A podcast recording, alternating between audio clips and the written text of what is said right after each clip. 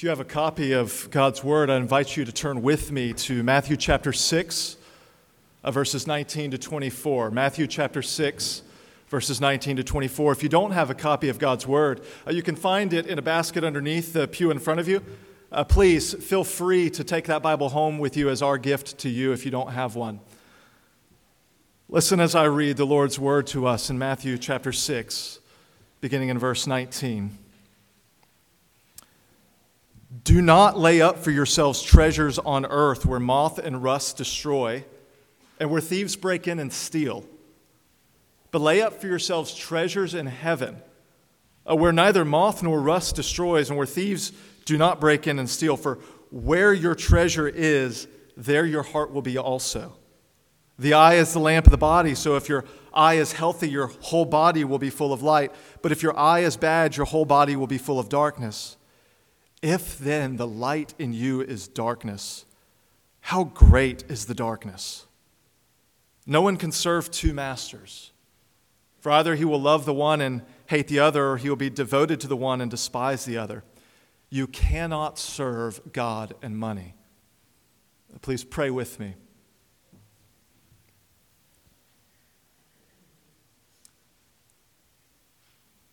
Father, as we come to your word, we ask that you would minister to us through your word. Uh, thank you that by your grace, so many could sing in truth that it is well with their souls, uh, that their, their soul's eternal security is safe in Christ.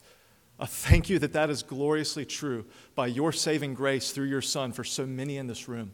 I'll make it true of more this morning. Lord, we pray that you would use your word to, to loosen our grip on the world.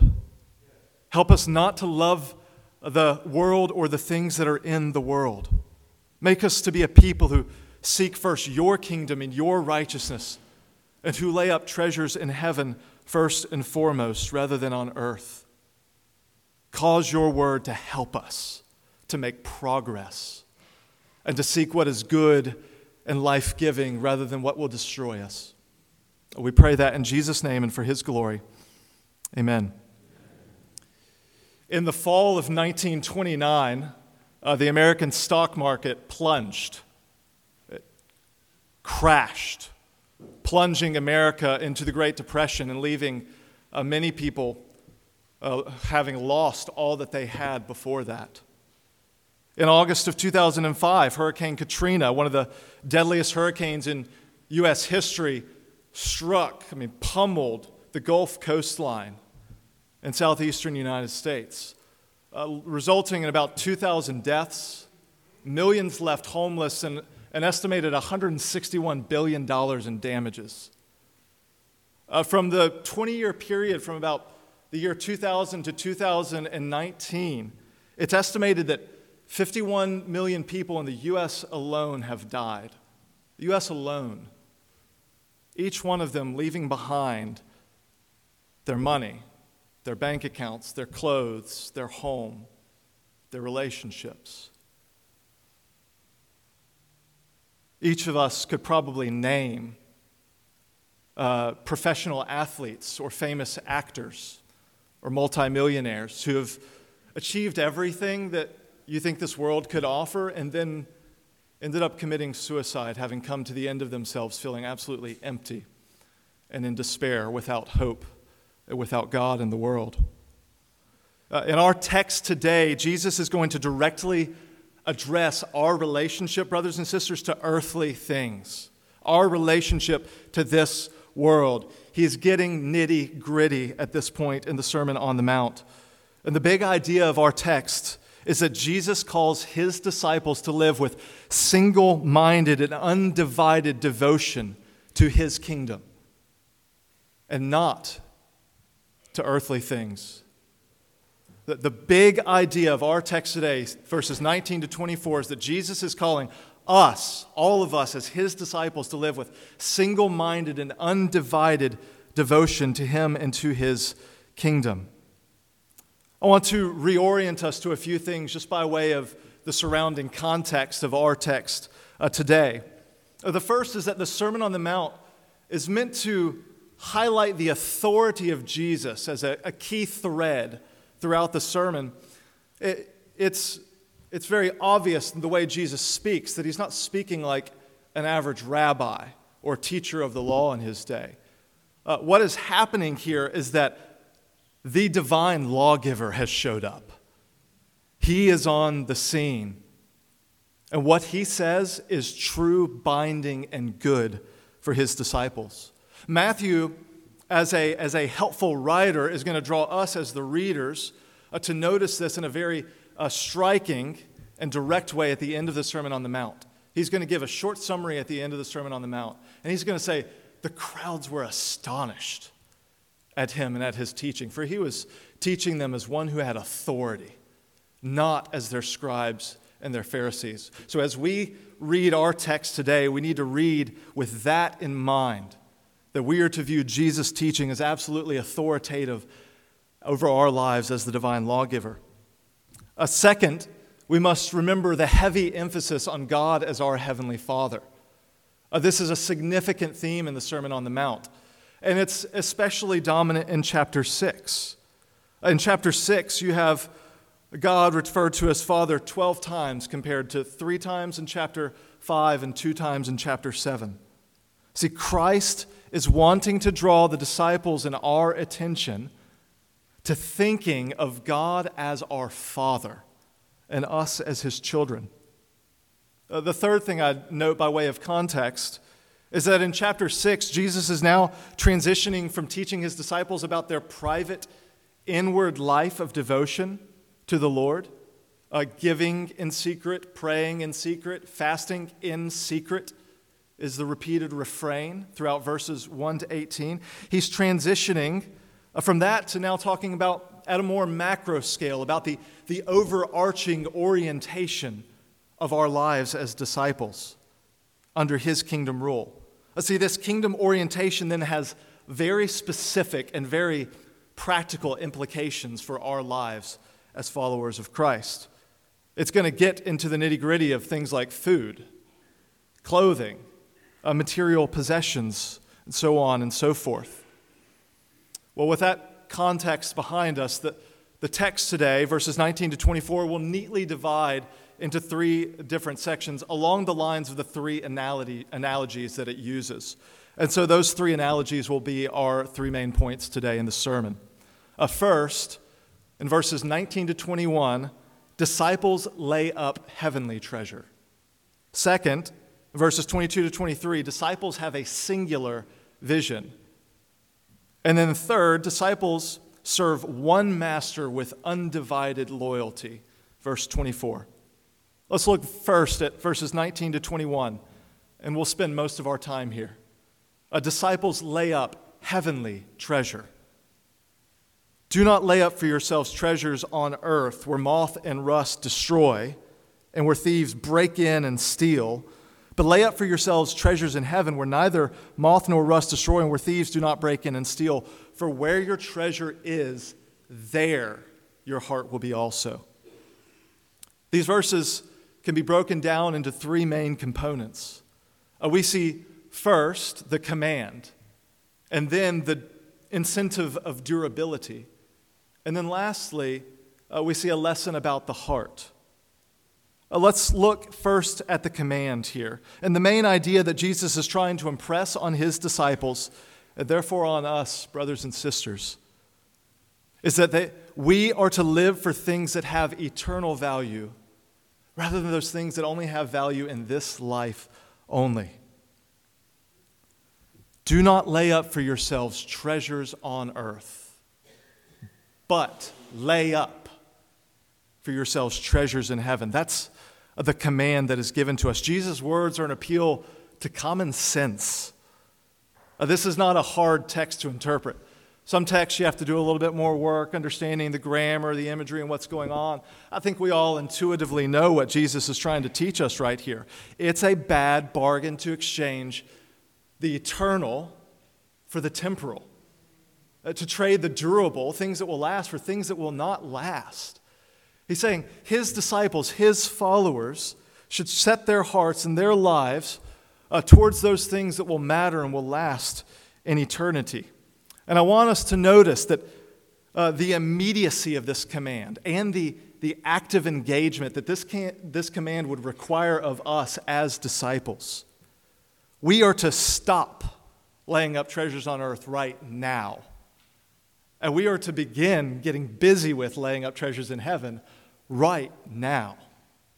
He is calling his disciples uh, to immediate action. No one ever drifts into godliness, Uh, no one ever drifts into kingdom mindedness or heavenly mindedness. And we must actively engage those things.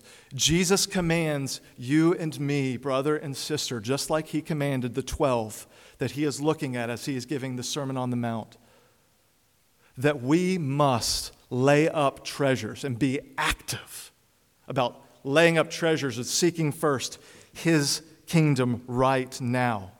We ought to make this a conscientious commitment of our lives.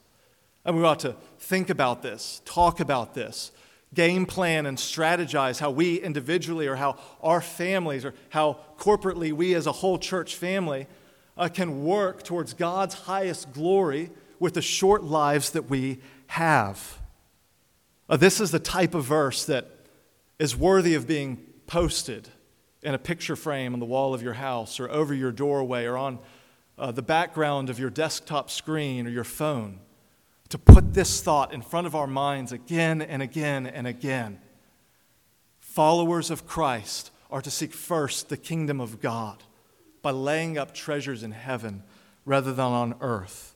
So that's, that's the thrust of Jesus' message. It's, it's quite plain, right? It's very intuitive to us. But let's drill down a little bit further into the text.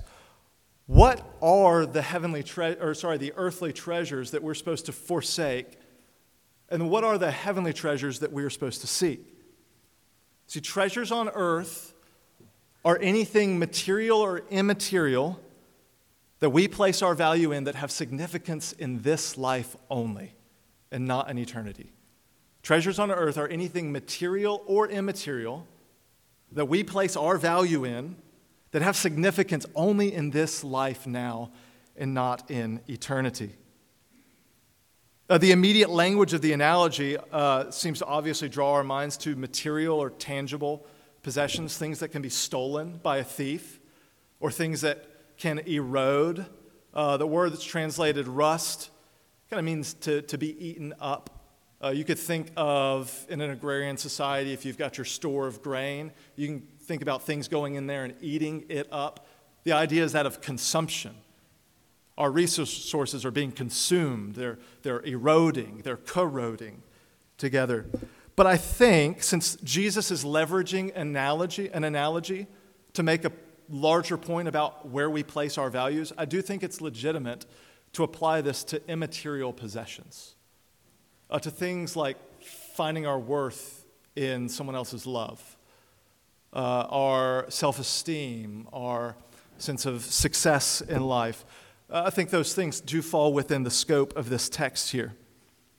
Here are a few diagnostic questions that could help us assess how tight our grip is on earthly things. Do I have to have this thing in order to be happy? You could itemize things in your life. Do I have to have that thing in order to be happy? Or to borrow from the language of Job, could I still bless the Lord if he took that thing away? Or to borrow from precisely where Jesus is about to go with this for the rest of chapter 6, how anxious does it make me if I do or do not have this thing in my life? If we ask ourselves those questions, brothers and sisters, that, could illuminate how tight our grip is on the things of this world. Earthly treasures are manifold. Earthly treasures can look like placing our hope in financial security, physical health. I've spent a decade in the ER watching many people, not all, many people, try to place their hope in doctors and in medicine and in extending life one more year, five more years, ten more years. We can place our hope in a way, in that, in a way that's so man centered and man exalting. Uh, earthly treasures could look like relational security as well. The list could go on with those, the categorical list could go on physical security, financial security, relational security. How much of your sense of peace and security in life depends on your bank account or your retirement balance? How often are you scrolling and checking the balance of things financially rather than knowing that your Heavenly Father knows the numbers of hairs on your head and that He will give you your daily bread? The moth and the rust of an economic recession can quickly erode all of your financial security. Oh, but if you are living as an adopted son of the Heavenly Father, if you know that He cares for you more than the birds of the air or the lilies of the field, and He will clothe you and He will give you your daily bread, oh, what great security, what great peace that brings to the believer. Another example, and this doesn't apply only to the young, but young people, how much of your sense of worth or value uh, are you placing in your youthful beauty or body image? Is he pursuing vain beauty or the perfect uh, body image will leave you empty in the end? I'll just give you a, an axiom to live by. Uh, when you're thinking about a relationship with someone from the opposite sex, you will keep them with what you win them with. Whatever you win them with is what you're going to keep them with. So if you win them only based off of physical externalities, physical attraction, physical grat- gratification, then that's what you will keep them with. And what is going to happen when age comes, time passes, and youthful beauty fades? Where will you be? How much better if you adorn yourself with godliness and good works and win a godly spouse who prizes those things to the glory of the Lord. How much more joyful will your life be having merged together a lives that prioritize, that live for, that the current is flowing towards the glory of the Lord supremely in all of life. Let me suggest uh, another very practical way you can assess how tightly uh, your grip is on earthly treasures uh, before we move on here. Uh, have you guys heard of intermittent fasting? It seems to be all the rage in dieting right now. I don't know if it's going to stick around or not, but that's not the point. I want you to take that idea of intermittent fasting and apply it to earthly things in your life. Things that are not inherently wrong, may even be good if used stewarded to the glory of God, but list the things that you have that could be in this category of earthly treasures, possessions that we have. And then think about maybe for a time doing an intermittent fast from that thing. Maybe you could intermittently fast from checking on your stock investments or your retirement account. Uh, if you think you care too much about social affirmation from other people, maybe you could intermittently fast from social media for a period of time. If you can fast from something, I find that very encouraging. I find that that will likely trend towards meaning that it doesn't have you in its vice grip, if you can survive time without it. But before we move on to treasures from heaven, I do want to make one point of qualification about treasures on earth. What is Jesus not forbidding in this command? What is Jesus not forbidding when he commands us not to lay up treasures on earth? He is not forbidding owning possessions that He generously gives, or providing for your children or your grandchildren, or having life, health, or property insurance, or storing up for a rainy day like the ant in Proverbs, or just simply enjoying God's good gifts that He's given us as a very generous creator in His good world.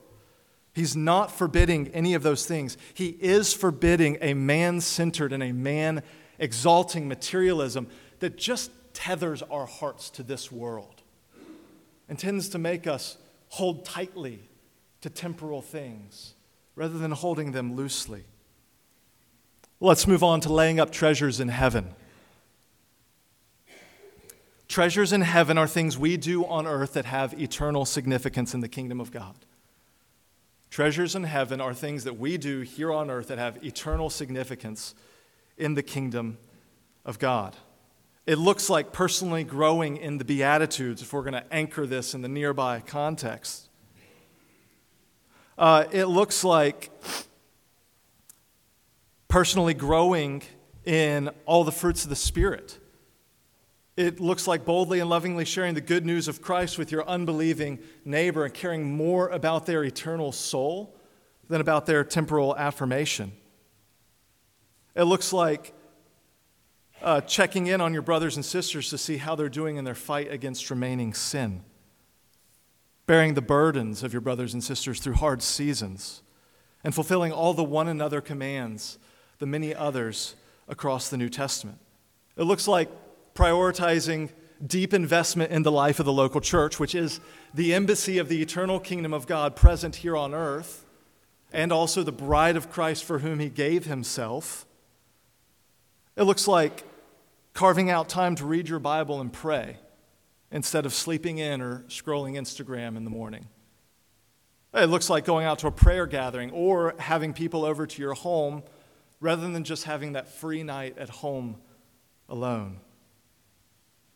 It looks like ordering your family schedule with a clear priority given to the best things, eternal things, rather than just good things or okay things. It has been said that the enemy of the best things is the good things. What's competing with the best is usually not the bad, it's usually just the good, the fine. Oh, we ought to be a people Emmanuel Church who center our lives and our families on the best things? Are you so busy with good things like soccer practice, dance recital, swim practice, homework, uh, that you are so overbooked and so exhausted that you just don't have anything more to give in your weekly schedule? Uh, too exhausted to ever have your lost neighbors over for a dinner together to get to know them with an angle towards trying to introduce them to the Son of God who can lead them into eternal life? Or are you so overbooked uh, that you have no room to maintain a culture of meaningful membership in the life of the church by meeting up with brothers and sisters midweek to personally encourage them and help them follow Christ? Parents, learn to disciple your children by means of your family schedule. I'm not saying that you have to fill every night with something. I'm not saying that. Don't hear me say that. I am saying that your children are going to learn, and others around you, even outside of your family, they're going to learn something from your family schedule, from your regular rhythms and routines together. Let me make one more qualification about treasures in heaven before we move on. Listen to these words from R.T. France. Uh, there, there is a temptation that when we talk about treasures in heaven or reward, uh, we in our sinful humanity can so often make that about us. R.T. France has a good word of rebuke here. In a kingdom in which the first are last and the last first, there is no room for computing one's treasure in heaven on the basis of earthly effort. There's no room for that. I'm just going to let his words stand as they are without adding to it. Let's move on to the last clause in this section. And by the way, this, this first point of the sermon will be by far our longest. Uh, the last clause of the section says, For where your treasure is, there your heart will be also. Uh, Jesus is highlighting a, a link between what we treasure and our hearts. And we need to see that link. Uh, see, Jesus has already displayed his concern for true heart religion in the Sermon on the Mount. Uh, Matthew 5 8, he says, Blessed are the pure in heart, for they shall see God. Uh, bless, uh, Matthew 5 28, whoever looks at a woman with lustful intent has already committed adultery with her in his heart. So Jesus is wanting us to see that the externalities of our lives are traced back fundamentally to the state of our heart. He wants us to make that connection and see that what we do is linked to our internal values and affections. But what is the nature of that link? Jesus, that there is a link. What is, what is the nature of that link? How does it flow? What is the dynamic of it? Uh, the clear and overwhelming message of many other texts in the scripture is that the heart is the source and the cause of our external behaviors. The heart is the source and the cause. It's, it's a fountain that then bubbles up and overflows into our external behaviors. Though that is true, I don't think at all that that's what Jesus is talking about here. He is not trying to get us to draw a line of causality from the heart to what's coming out. Not a line of causality so much as a line of indication. He's wanting us to put these things up here and see well, if this is here, that indicates this here. The more fundamental lesson he is conveying is that the condition of the heart is inseparable from what it desires, values, or treasures. Where there's thunder, there's lightning, is the idea here. Where there's a person whose outward life visibly and clearly treasures Christ's kingdom, there's a pure, there's a, a redeemed, uh, there is a saved person. There is a true disciple of Christ. But where there's a person who treasures temporal and material things more than the things of God's kingdom, there's a sinful heart which still worships and serves the creature rather than the creator who is blessed forever, as Romans 1 tells us. Later on in Matthew, Jesus is going to ask an incisive question that really cuts to the heart of this. At the end of, the, of chapter 16, he's given this great short discourse on discipleship, what it means to be a follower of Christ. He's going to say, What will it profit a man if he gains the whole world, but then forfeits his soul? Or what will a man give in return for his soul? See, the message that Jesus is giving us here, verses 19 to 21, is so intuitive and obvious. How bad of a bargain, how foolish of a choice if we would exchange the, the glories of knowing the eternal God through his Son and worshiping and serving the creature rather than the Creator who is blessed forever. Well, that's our first main point. Disciples lay up treasures in heaven. Let's look now at verses 22 to 23. Uh, disciples have a singular vision. Disciples have a singular vision. The eye is the lamp of the body. So if your eye is healthy, uh, your whole body will be full of light. But if your eye is bad, your whole body will be full of darkness. If then the light in you is darkness, how great is the darkness? Uh, for truth in advertising, this is honestly the toughest part of our section of text today to interpret and to understand. But I think it's, having said that, I think it's within our grasp to understand the meaning here.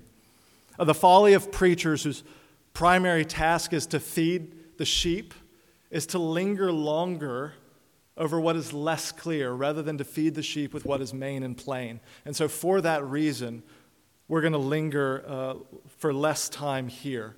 And then also because each of these analogies is building on the original command. And, and so there is some redundancy that comes, there's some repetition. Jesus is trying to drive this larger picture home to us. So, what comes before and after these verses, verses 22 to 23, is fairly clear and obvious to the common sense. However, the details of the analogy in verse 22 to 23 can be a little bit confusing how they work. What does it mean that the eye is the lamp of the body? Uh, we could kind of get bogged down in the weeds of that.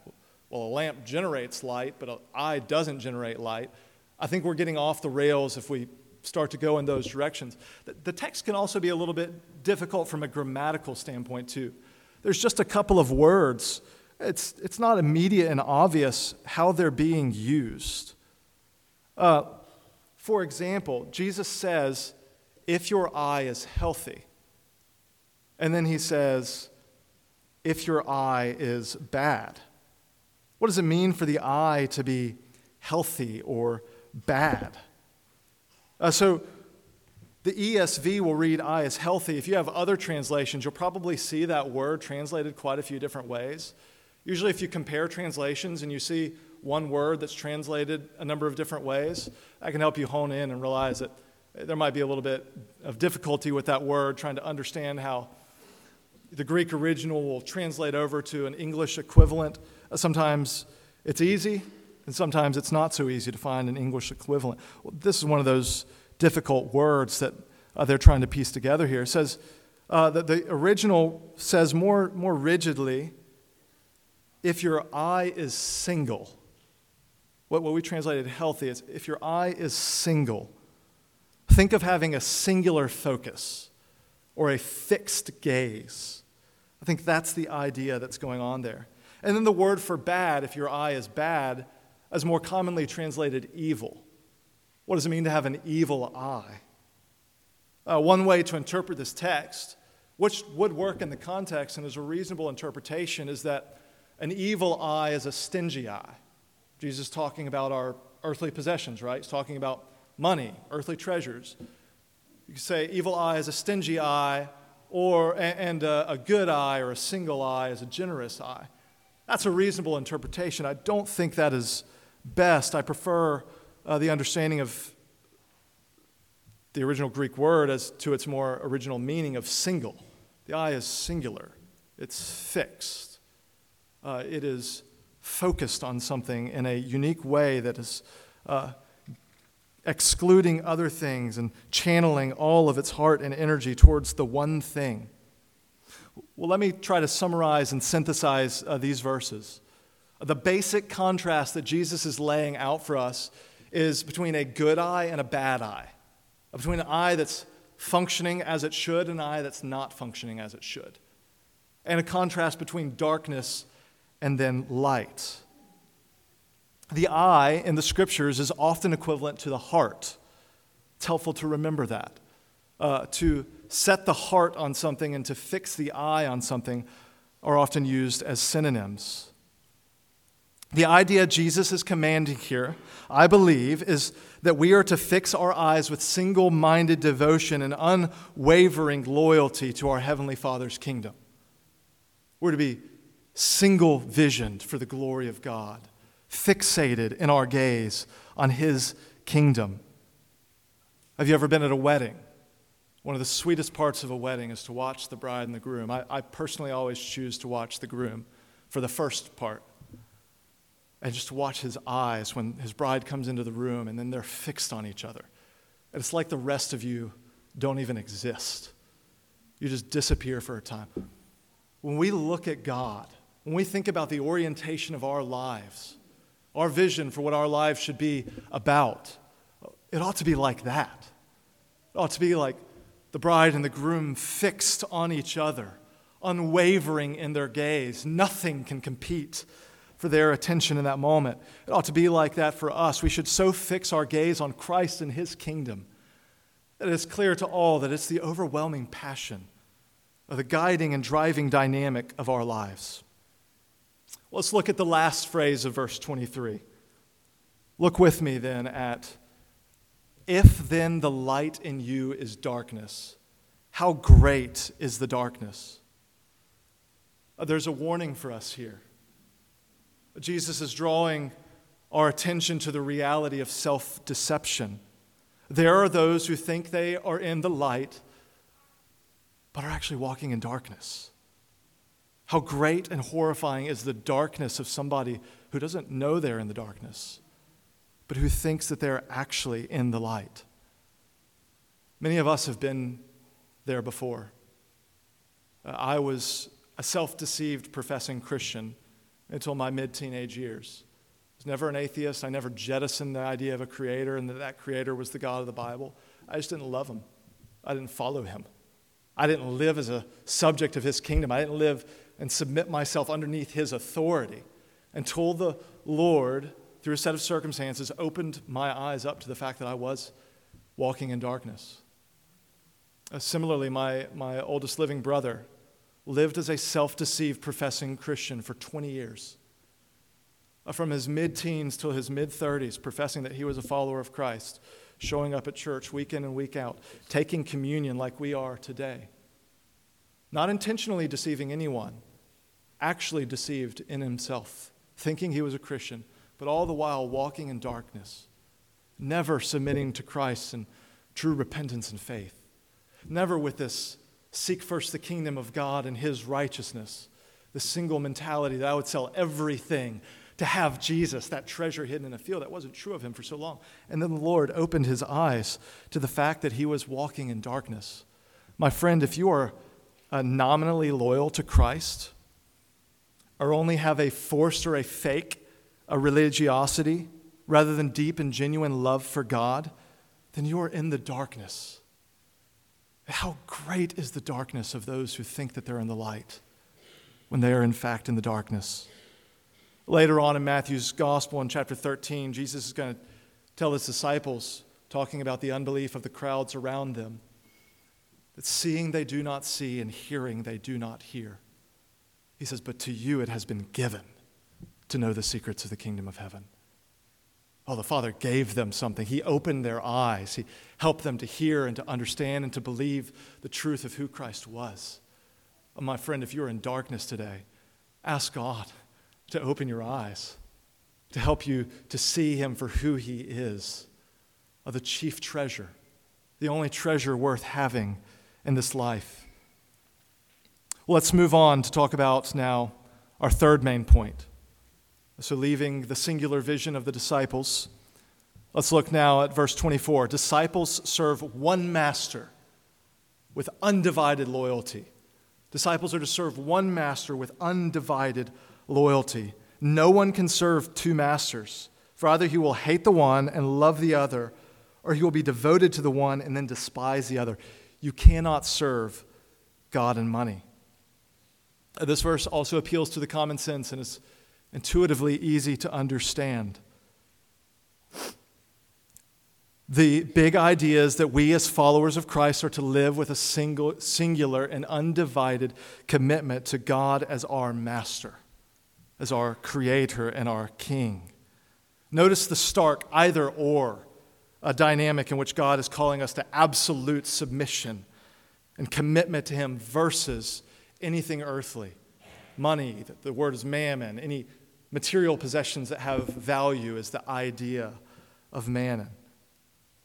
This, this stark either or dynamic needs to come across to us. See, the temptation is to take the edge off of Jesus' words by quickly overqualifying them and talking about how, well, every or even true believers have remaining sin in us. And so we're going to struggle with the love of money a little bit sometimes as well. We're going to go back and pet that pet sin, drink from that well again. I don't want to qualify Jesus' statement like that. I want it to maintain its edge and its bite. What he is saying here is that if money is your master in your heart of hearts, then you are not a citizen of the kingdom of heaven. Your soul is not safe with Christ, it is not well. This text would carry the same sharp edge that uh, 1 Corinthians 6:10 has when it says that the greedy will not inherit the kingdom of God. If in your heart of hearts you love and desire money or possessions, material or immaterial, more than Christ and his kingdom, then my friend, you're not safe in Christ your heart is entangled with something that will drag you down uh, to hell, if that is you, I want you to hear of the good news from 1 Corinthians 6 that comes right after the warning. There, it says that neither the sexually immoral, nor idolaters, nor adulterers, nor men who practice homosexuality, nor thieves, nor the greedy, nor drunkards, nor revilers, nor swindlers will inherit the kingdom of God. All these earthly, worldly things. Then verse 11 says, and such were some of you. But you were washed, you were sanctified, you were justified in the name of the Lord Jesus and by the Spirit of our God. My friend, God has been waking people up and saving them from the madness of materialism all over the globe today and all throughout history. If that is you, He will gladly accept you into His kingdom if you realize that the tentacles of the world have, have so gripped and entangled my heart, and the tentacles of my heart have been so willingly and happily entangled in the things of the world. And if you sense that is, in fact, the governing dynamic of your life, it is chiefly a love for the world rather than a love for the Lord, know that He will gladly accept you into His kingdom. If you would turn to Him in repentance and faith and be washed by Him viewing Christ as your chief treasure. Uh, there's also a major and an obvious implication for us in this text that I want us to see. And that is that we were made to serve a master. We were made to serve a master. We are not self existing, or self sustaining beings. We are finite and dependent beings made by the infinite and independent Creator, by Him and for Him.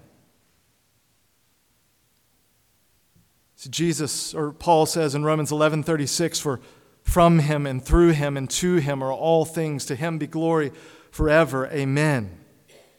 We exist for the glory of God and not vice versa, is what Jesus is telling us right here. We exist for the Master that we were made for. My friends, we will only loosen our grips on this world and live fruitful lives to the glory of God when we embrace the truth that we were created for Him and not vice versa. Uh, the stuff we have now is not ours anyway. Could marshal a lot of other texts from the scriptures. Oh, the Lord owns everything. It's, it's the folly of humanity to think that, oh, this is mine. It's earned by me and it's for me. Now, everything we have is to be stewarded. Oh, Jesus is going to teach some incisive parables, calling his disciples to think about everything they have as to be stewarded for the glory of God supremely. We will only find the value of God's good gifts and truly begin to enjoy them when we begin to use them to serve Him first and foremost. There is one final potential question that this, this text could raise. What does Jesus mean when he says no one is able to ter- serve two masters? Uh, Jesus is using the illustration of slavery, uh, not of modern day employer where you can have two jobs and kind of have two bosses. That works. It doesn't work to be slaves to two masters. Uh, that's a full time situation. That's a singular and undivided situation. Uh, similarly, Jesus is saying that his disciples are to view themselves as servants of God, slaves of God, and that their lives are to be given in undivided service to him. He's not saying that it's impossible for us to sinfully moonlight, to backslide, to stumble and to dabble into sins, into becoming for a time fixated and infatuated with money or other material things in this world. Rather, he is saying that if we do that, it will sap our love for him, our joy in him, and our fruitfulness in his kingdom. Let me close with these words from 1 John chapter 2, verses 15 to 17. A, a wonderful and a perfect parallel text to our text this morning. John tells the church do not love the things of the world, the world, or the things that are in the world. If anyone loves the world, the love of the Father is not in him. For all that is in the world, the desires of the flesh and the desires of the eyes and the pride of life, is not from the Father, but is from the world. And the world is passing away along with its desires. But whoever does the will of God, he abides forever. Well, let's pray.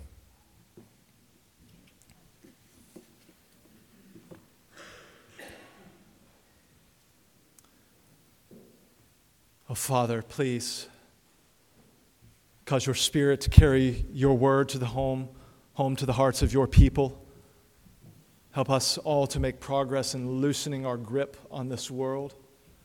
Oh, Lord, if any of us are truly living for this world, as our chief master. Please spotlight that. Show us the deceitfulness of our sin. Show us the state of our heart. Show us our desperate need. And show us the mercy and the grace of Christ who would come and give himself for sinners like us. Thank you for the treasure that we have in Christ and in his blood. And as we prepare to come to the table, I pray that uh, you would encourage us by helping us to remember the great treasure that we have in the Son of God shedding his supremely, infinitely valuable blood, his life, for those of us who've willingly forfeited it, who madly, foolishly forfeited it for things that have no durability, for things that will not matter in eternity. Lord, thank you for your mercy. Encourage us as we come to remember Christ's death. We pray this in Jesus' name. Amen.